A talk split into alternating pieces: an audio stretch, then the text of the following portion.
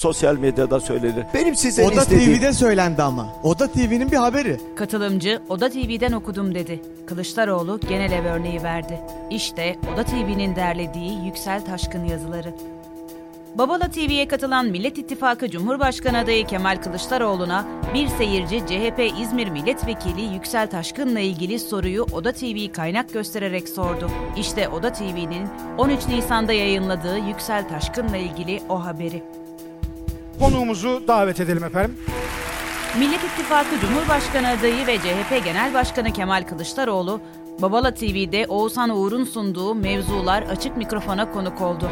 Bir seyirci Kılıçdaroğlu'na İzmir 1. Bölge 1. sıra CHP milletvekili adayı gösterilen ve 14 Mayıs'ta vekilliğe seçilen Yüksel Taşkın'la ilgili soru sordu. Seyirci, Kemalizme ırkçılık diyen FETÖ'yü yayın organında taraf gazetesinde çalışan Yüksel Taşkın'ın İzmir birinci sıradan milletvekiliniz olmasına tepkiniz veya sizin onayınız, bilginiz var mıydı? Listeleri siz mi hazırladınız dedi. Kılıçdaroğlu'nun yanıtı ise şöyle oldu. Keşke Yüksel Taşkın'ı bir görebilseydiniz ve karşılıklı konuşabilseydiniz. Yüksel Taşkın asla Kemalizmi ırkçılık olarak tanımlamamıştır. Tanımlamaz da zaten. Mümkün değil. Zaten olsa bizde yer almaz. CHP'yi kuran Gazi Mustafa Kemal, Burası Cumhuriyet Halk Partisi sıradan bir parti değil burası. Burası dünyanın en köklü partilerinden birisidir. Bizim partimize gelecek, partimizin yönetim kurulunda görev alacak, ondan sonra da kalkacak Kemalizme ırkçılık diyecek. Bağlamından koparılarak bunlar zaman zaman yayınlanır, sosyal medyada söylenir. Bunun üzerine seyirci Oda TV'nin bir haberi. Arkadaşlar, Yani kaynak da gösteriyorum. Kılıçdaroğlu da örnek vereyim bazı haberlerin nasıl olduğuna dair. Papa Amerika'ya gider. New York'a iner, uçaktan iner, gazeteci sorar.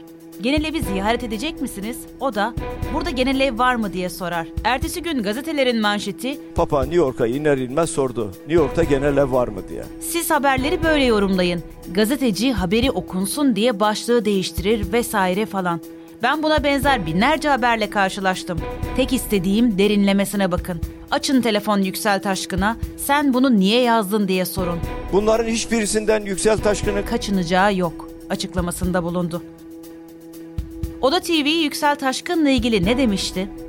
Oda TV'nin 13 Nisan 2023'te yayınladığı haberde Yüksel Taşkın'ın CHP'nin İzmir 1. bölgeden aday gösterilmesiyle ilgili tartışmaları kaleme almıştı. Söz konusu haberde Taşkın'la ilgili şu ifadeler yer almıştı. Yüksel Taşkın Türk Silahlı Kuvvetleri'ni hedef alan ve Ergenekon, Balyoz, Oda TV gibi kumpas davalarında sahte belgelerle devletin güvenliğini hedef alarak FETÖ'yü destekleyen Taraf gazetesinin yazarlığını yaptı. Taşkın FETÖ'ye ılımsız sözler söyleyen, sıklıkla Kemalizmi hedef alan ve ırkçı, seküler din şeklinde tanımlayan yazılar yazmıştı. Açıklamalarının çarpıtıldığını iddia eden Taşkın, bana geçmişteki yazı ve söyleşilerimden cımbızlanmış, bağlamından kopartılmış ve çarpıtılmış bazı ifadeler üzerinden saldıranların asıl hedefi Kemal Kılıçdaroğlu'dur şeklinde kendini savundu. Haberde Taşkın'ın gazetecilik yaptığı o dönemdeki yazıları derlendi. İşte o yazılar. Kemalizmin ırkçı tarafı ortaya çıkıyor.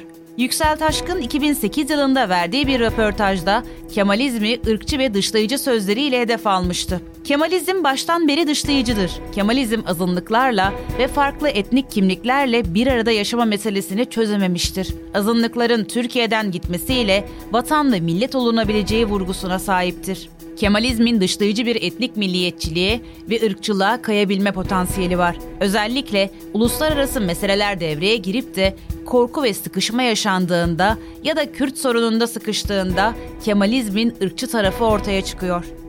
Her gün ant içme mecburiyetine dayalı zoraki cumhuriyet. Yüksel Taşkın 15 Ekim 2013 tarihinde Beyhude Direniş adlı yazısında Kemalizmi seküler bir din olarak ilan ederek andımızı da eleştirmiş, zoraki cumhuriyet ifadesini kullanarak Atatürkçüleri şu sözlerle hedef almıştı.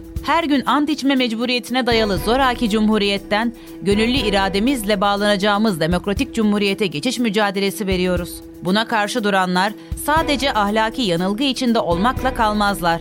Tarih dışına yolculuklarını da hızlandırırlar.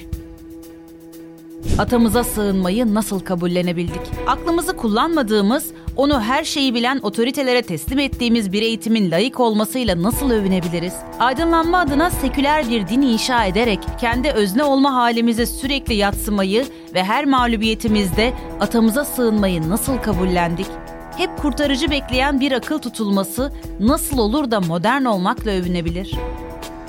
Kendisini çileci hayata hapsedip izleyicilerin yüklerini sırtlanarak Yüksel Taşkın FETÖ elebaşı Fethullah Gülen'i postmodern bir şaman ilan ettiği yazısında şunları söylemişti. Gülen cemaatinin başarısı da burada değindiğimiz zorluklar karşısında kırılgan da olsa işleyen bir denge tutturabilmesinde. Cemaati dünyeviliğin dehlizlerinde gezinirken onları hizmet yoluna sevk ederek ama bunun yanında kendisini çileci bir hayata hapsedip izleyicilerin yüklerini de sırtlanarak arındırmak işi Gülen'e düşmektedir. Ben sizin huzurunuzda ölecek kadar talihli birisi değilim. Gülen gözyaşıyla yıkanarak rahatlayabilen bir insandır.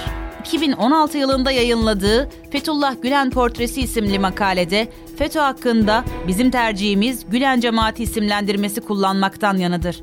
Bu tercihte Gülen'in cemaatin söylem ve pratiklerinin yeniden üretimde üstlendiği ağırlıklı rolün etkisi vardır diyen Taşkın, FETÖ'den şu sözlerle bahsediyor. Belki de Gülen'in başarısı dünyevilik ve ruhanilik arasında gerilimli bölgede enerji veya aksiyon üretebilmesiyle alakalıdır. Said Nursi gibi Gülen de Cumhuriyet modernleşmesinin etki tepki sarmalında şekillendi. Gülen'in sıklıkla karşımıza çıkan motiflerinden birisi, Cumhuriyet döneminde dindarlara yönelik baskılara rağmen son dindar neslin kendi ışıklarının yeni nesle vermekte gösterdikleri yüksek fedakarlıktır. Gülen çok kolayca ağlayabilen, kendi izleyicilerinin de kolaylıkla ağlamasına aracı olan, adeta gözyaşlarıyla yıkanarak rahatlayabilen ve rahatlatabilen bir insandır. Zor zamanlarda beraberce ağlayabilmenin avutucu ve güçlendirici etkilerini hafife almamak gerek. Oda TV'nin bir haberi. Arkadaşlar Yani kaynak da gösteriyorum.